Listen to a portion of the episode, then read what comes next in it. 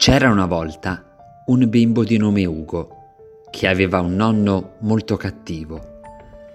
Ad Ugo si riempì il cuore vedendo che era venuto anche nonno diavolo a vederlo giocare, ma gli rubarono la palla e l'altra squadra iniziò a distaccare la sua. Allora vide nonno diavolo lasciare gli spalti e lo sentì urlare che era venuto per assistere ad una vittoria. A metà del secondo quarto la partita per Ugo era già finita.